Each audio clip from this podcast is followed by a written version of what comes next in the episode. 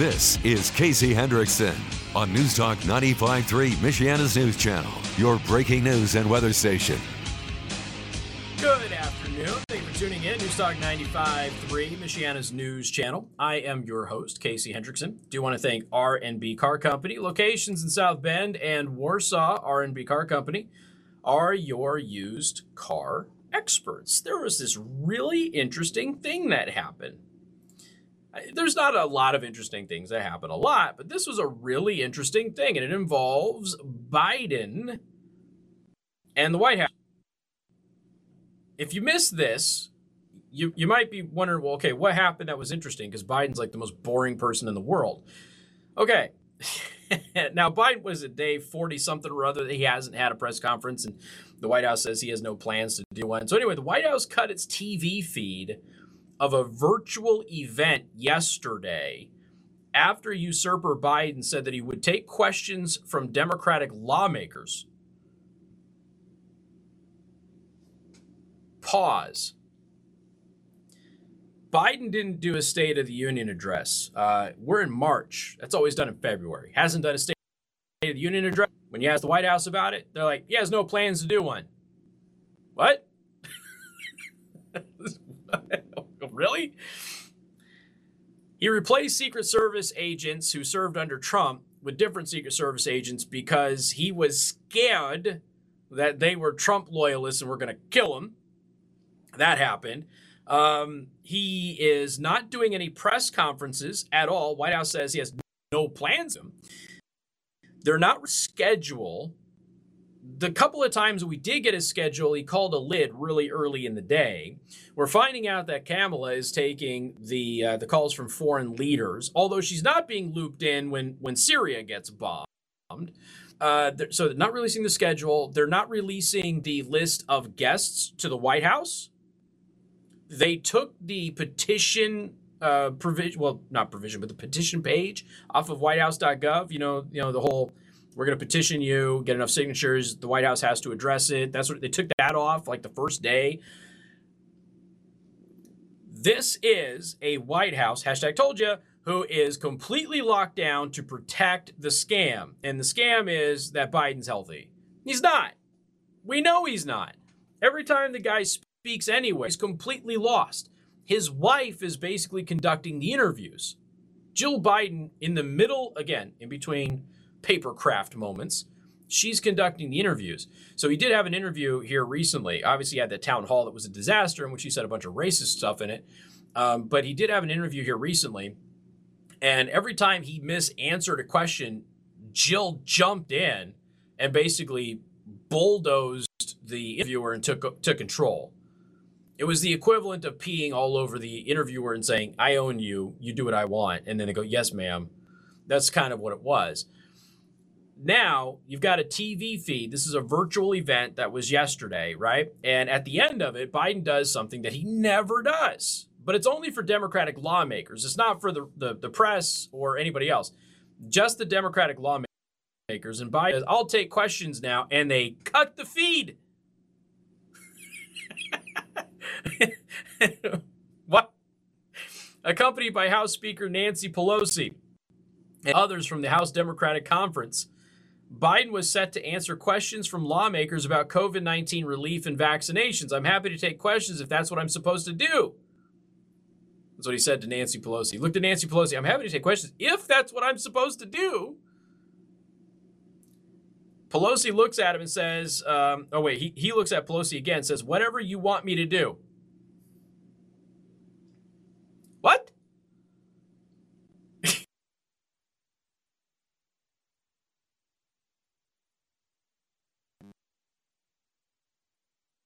You're not. Pelosi does what you want her to do. See, there is a, a certain element of alpha that is supposed to come with the title of POTUS, which is not being put forth at all here. Even if this is technically Pelosi's event, you're still supposed to be POTUS, right? Again, we know that he's not, but you're supposed to be. Which means you look at her and you go, hey, take questions now, whether you like it or not. If you got somewhere to be, skedaddle. So he's asking permission to take questions. And then the feed just. That's very strange, right? I mean, come on. You liberals listening to this right now, even you have to admit, for a guy that doesn't talk to the press, it is really strange that they're cutting off any time that he gets questions from anybody. Why do you think that is? Fox News reached out for comment from the White House but did not receive any regarding the cut feed. Oh, I'm shocked. There wasn't even a, oh, it was a technical glitch. I, I, I, folks, I, what do you say about this? I mean, this is just bizarre. Absolutely bizarre behavior, which par for the course. I get that. This is clearly a situation that that you know is being controlled, as I've told you about uh, many times now. But it's just one of the most bizarre, weird things that we are just we're still trying to to deal with here. Uh, we have never had a White House like this ever. The only time I remember the White House throwing an elongated, extended hissy fit about not having access to a president was that period of time where for a couple of months there, I think it was, uh, Obama wasn't talking to the media. And they were losing their minds. And I refer to this quite a bit. They were losing their minds, were upset. Why isn't he talking to the press? Now, they've done it previously with other presidents when it's like, you know, a few days or something. But they let it go with Obama, and then Obama wasn't talking to them anymore, and they, they lost control. And they started actually getting pretty upset and publicly, visibly angry about it. And finally, he started he started taking questions again. He had a press conference, and it was like the first question they asked him was if he preferred, busters or briefs. Like, really? And this, the media. Let's be honest. I think the media is full fully aware that Biden's not in control of this thing. As, I've said, you're just a special kind of dumb if you think that this guy is in any way, shape, or form in control. That he is healthy, that his brain works. This is a guy that's clearly not functional. He is on a minimum functional basis. It's the moment the moment he asks for questions. nope, can't have that. Can't ask any questions at all. Okay. Um, well, what about what about okay? what? Oh, he did sign it. Uh, he struck a deal with Senate Democrats on the stimulus check. We'll see how that goes. We'll get to that later this week. It's it's not a huge deal at this point in time. Um, the stimulus bill is still a mess, so we'll deal with that later. But we do have a situation where you end up running into um, the these bipartisan senators. Now we, we mentioned this in the three o'clock hour. I'll just a little side because I don't have like a minute. A bipartisan group of senators, including Indiana Senator Todd Young, they don't want Biden to have war powers. So actually, uh, Senator Tim Kaine and and Todd Young have now signed on for something that would revoke the war powers from Biden, so that Biden can't launch more military strikes in Syria. And like I said, this is just one of those. It's really, it's it's kind of interesting. It's it's funny. I know that some of you still think that Todd Young is like super conservative guy. He's not. Um, I'm not saying he's a horrible person individually. It's just that his record in the Senate has been lukewarm uh, for conservative causes. Uh, but they they actually put forth the bill. It, it's going to go nowhere. Okay, they put forth the bill that would not allow him to have war powers and be able to launch airstrikes and things like that in Syria. But there's a part of me that wonders how that's going to be handled internally because we heard Kamala, and again, it's rumor, okay, but we heard Kamala was pretty upset that she wasn't looped in on that, probably because she assumed that she was the president since she's the one that's fielding all of the calls from the foreign powers and their leaders since, since Biden's putting a lid on things at like nine in the morning and going to bed. Still, even after all this time, uh, we got an issue with the border. We've got uh, an issue with HR 880. Uh, there's so much happening right now. It's you know I keep hearing this. I think you've heard me all all this week tell you that we have a lot to get to. I'm not going to get to all of it, and I keep hearing everybody else say it's a slow news week. The heck it is. This is one of the busiest news weeks that I've had in a long time. You kidding me? There's nothing slow about this. There's a massive amount of stories out there. Well, okay. Let me correct that. if you only get your news from the 24 year old intern who writes it for the Associated Press Newswire, then it's a slow news week. But for everybody else who's actually doing their job, this is a very busy news week, and it's it's to the point where I looked down today and I said, "Holy smokes, it's Thursday! I can't believe tomorrow's Friday." I am not going to get to all of this. There's just no way we're going to be able to do it. So why don't we address? Uh, we'll address the new gun bill. Okay, they're not coming for your guns, and we'll address HR 880, which also addresses guns. So how about we just do those two things next? And then we'll see what we can get uh, with uh, the around the O'Reilly thing. That kind of takes my time away from me. So we'll see what we can do with all of that stuff because I I I'm swamped. I could do another three or four hours just today. No, I'm not going to, but I could. More coming up. 95.3 MNC. Yeah, we were just talking about that on the live stream. We think uh, we're going to start busting out the motorcycles I mean, some of you already have, but I mean, for crying out loud, we're in the we're in the 40s, nice and toasty, and it's going to get into the 60s and the in the 50s and stuff like that over the weekend and next week. I already saw some people out on the motorcycles. Uh, a couple of people on my live stream already got them out and uh, and rolling with them. So I'm looking forward to that. I did not get enough motorcycle time this last year. Holy smokes, what a um, what a waste! And it's my fault. You know, it's just one of those things where it's like it's the pandemic, and I didn't go anywhere and I didn't give myself motorcycle therapy, and it was stupid. It was a poor, bad decision on my part, and I, I plan to rectify that this year. All right, so let's talk about HR 880. This is the Firearm Safety Act, because again, nobody's coming for your guns. This is not. this is not HR 127. Uh, this is not the other gun bill. This is HR 880. So I think we're dealing with three gun bills now, unless there's a couple of others in the wings that I'm not familiar with. Three. But nobody's coming for your guns. Nobody. So AmmoLand actually did a write-up on this about a week ago. I uh, saw a couple of people on the Discord server today post it in the just the tip section, and and I wanted to address it. As we noted in the reintroduction of the uh, Sabika Sheikh Firearms Licensing and Registration Act. That is what is known as HR 127. It was named after that that uh, that I think she was Palestinian. That girl that got killed in one of the schools. This is AmmoLand writing this. I'm not saying this. Uh, bad bills often turn up in Congress after after Congress, but Sheila Jackson Lee is not the only member of the House of Representatives bringing back a bad bill. Chicago's Robin Kelly is too, and her terrible idea is far more likely to be passed into law than H.R. 127. In the 116th Congress, Kelly introduced the Firearm Safety Act of 29, which placed firearms under the Consumer Product Safety Commission. Remember that? No? Go back into the archives, you noob. Thank you for joining the show, though. We appreciate it. It is back as HR 880. So it was the Firearm Safety Act of 2019. It has been renamed HR 880. See, they're catching on to renaming this stuff so that way people don't pick up on it, right? Sometimes what happens is you've got a name that you like and you think it's marketable to your base. So you just keep the name. So after it's defeated, the next time you introduce it, you just keep the same stupid name, which is usually a misnomer.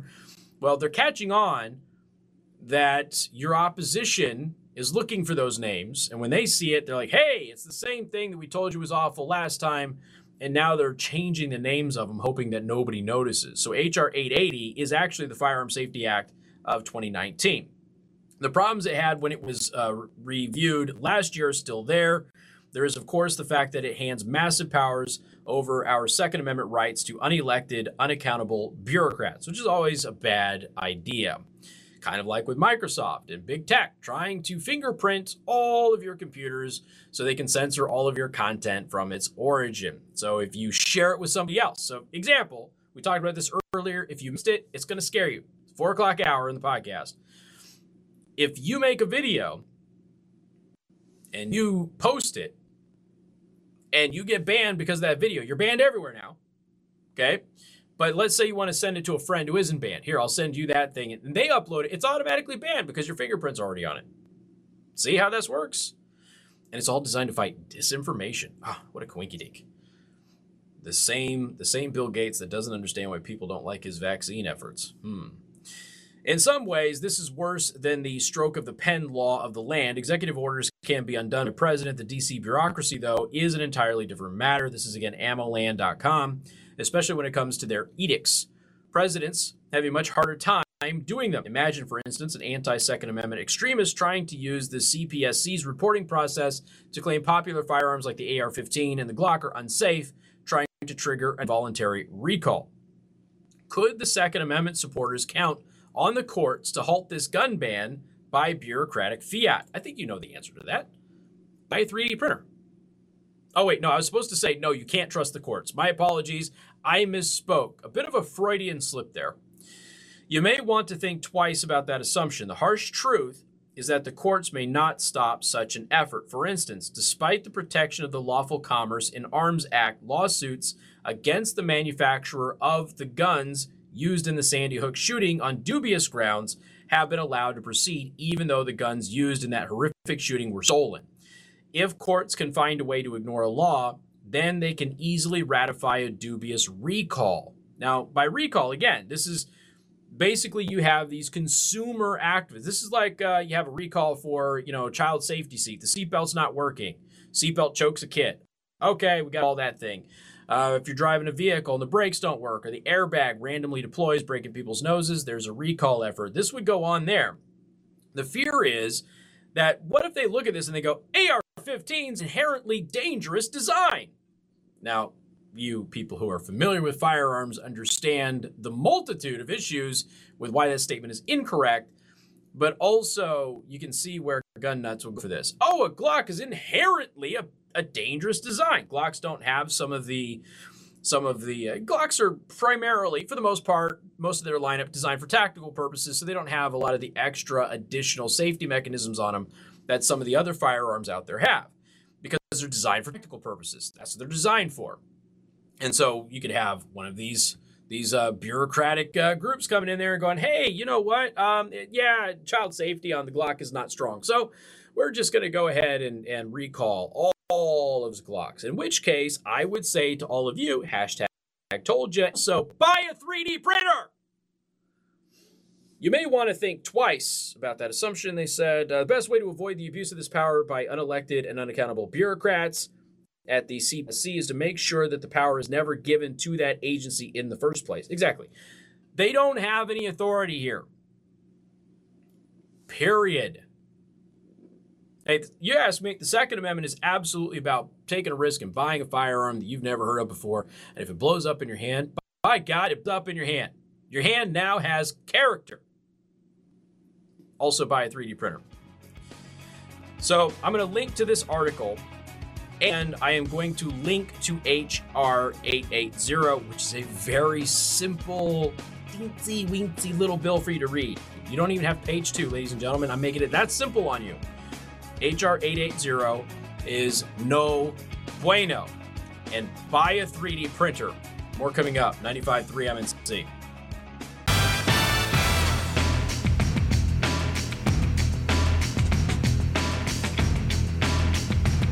Good afternoon. Thank you for tuning in. News Talk 95.3, Michiana's news channel. All right, so I'm just taking a look at the stuff that I'm putting in the daily show prep today. You, have got a show prep that you don't want to miss. I'll, I'll, just put it that way. A lot of good stuff on there. Um, I think premium content tomorrow, I'm going to talk about book burning, the modern book burning that is happening with Amazon and others. So look for that one tomorrow for you premium subscribers at special.tv. And if you want my show prep, go to theburningtruth.us. Show prep is there. It's organized by date. Some of you still ask me for a link to something. Uh, for example, somebody on the live stream today said, Hey, where's that letter about uh, Penn High School's uh, new race curriculum that they're doing this month? Where can I find that? And so now I can send you to my show prep. It's right there. It's freely available. And if you sign up for the newsletter, I will even send that bad boy to you almost every single day right into your email inbox. Um, and a lot of you, by the way, have reached out to me on my private email here recently and said, "Hey, Casey, you know what's going on at Penn?" Yeah, yeah, we we covered it. It's uh, I'm still, you know, I'm still waiting for some of the people to report back what the so-called curriculum is on you know fighting racism and stuff like that. We'll we'll see how they how they present it and all of that. But the language that they used was certainly very concerning because it's your typical social justice warrior, anti-white type rhetoric stuff same buzzwords and things like that. So we'll we'll see. Okay, I want to take a moment. I want to kind of go over some COVID stuff. I avoided COVID for the entire show until today. You're welcome, ladies and gentlemen. But I wanted to look at the death rates from COVID. Let me expand this out for those of you on the live stream. I look at the death rates uh, from COVID in the U.S. as of today by state per 100,000 people the worst state in the country is New Jersey. New Jersey, you know, New Jersey doesn't get talked about a lot, but New Jersey has had a real rough go of it. And if you talk to the people in New Jersey, they say it's people in New York's fault. New York is number two, by the way. Now, the reason i I bring this up will be kind of relevant here in, in just a minute. So, you got New Jersey's the worst, then New York, then Rhode Island, which nobody talks about Massachusetts, Mississippi, which just reopened, by the way. It was Mississippi or Missouri that just reopened? All right, don't quote me on that. Uh, then there's Arizona, Connecticut, South Dakota, uh, Louisiana, Alabama, North Dakota. Now, this is per 100,000 people, so that doesn't mean the state got hammered, okay? New Jersey, New York, they got hammered. Uh, South Dakota obviously did pretty well considering they didn't have a, a ton of people um, get the virus. But, you know, the per 100,000 number is not great. It's a very small population state uh, Pennsylvania. Then there's Indiana. We're sitting right there underneath Pennsylvania, but we're doing better than Illinois. Also, got an interesting thing from a uh, cop buddy of mine about Illinois. Illinois is pushing through a bill that would not allow any air quote. this is how you know who wrote what type of a person wrote the bill. No, uh, warrior-like training for law enforcement. Love that line. That was a that was a great line. We'll probably talk about that tomorrow too uh, New Mexico, under Illinois, then Iowa, Arkansas, Tennessee, South Carolina, and then there is Michigan. now, again, this is per 100,000 people. There isn't a soul on earth who thinks that Indiana did worse than Michigan with COVID. But this is just the per uh, per 100,000, the deaths per 100,000. Uh, of course, you got uh, after Michigan, Georgia, Kansas, Nevada, Texas, Delaware, and Florida. Now, the reason I, I kind of bring this up uh, oh, by the way, the state that did the best per 100,000 people is Hawaii, and then there's Vermont and Alaska and Maine, all that stuff. Um, the reason I bring this up is they're still going after Florida. They're now obviously going after Texas because, oh, how dare Texas, you know, do this? But, you know, the thing that you have to understand is that the states that remain shut down throughout all of this, the ones who, according to their verbiage, took the virus seriously, air quotes, and listen to the experts, they all did horribly. Like all of them. They did really bad. And they're doing worse now than the states that have remained open or somewhat opened or have not had mandates on the face diaper thing, but have allowed you to choose to do that. And again, this is just one stat. It doesn't tell the entire story. As I've said, there isn't a single person who thinks that Indiana did worse than Michigan in COVID, but the deaths per 100,000 are um, obviously worse in Indiana than they are in Michigan. Uh, but Michigan, way worse. way worse than Indiana. It's just one measure, right? But you start looking at, at all of this, if you're going to look at this data and you start going into, you know, what we're talking about with the deaths and all that stuff, you have to ask that question. Why are, why are these places that stayed open and had lax policies, why did they outperform so many of the places who took it seriously? Hmm?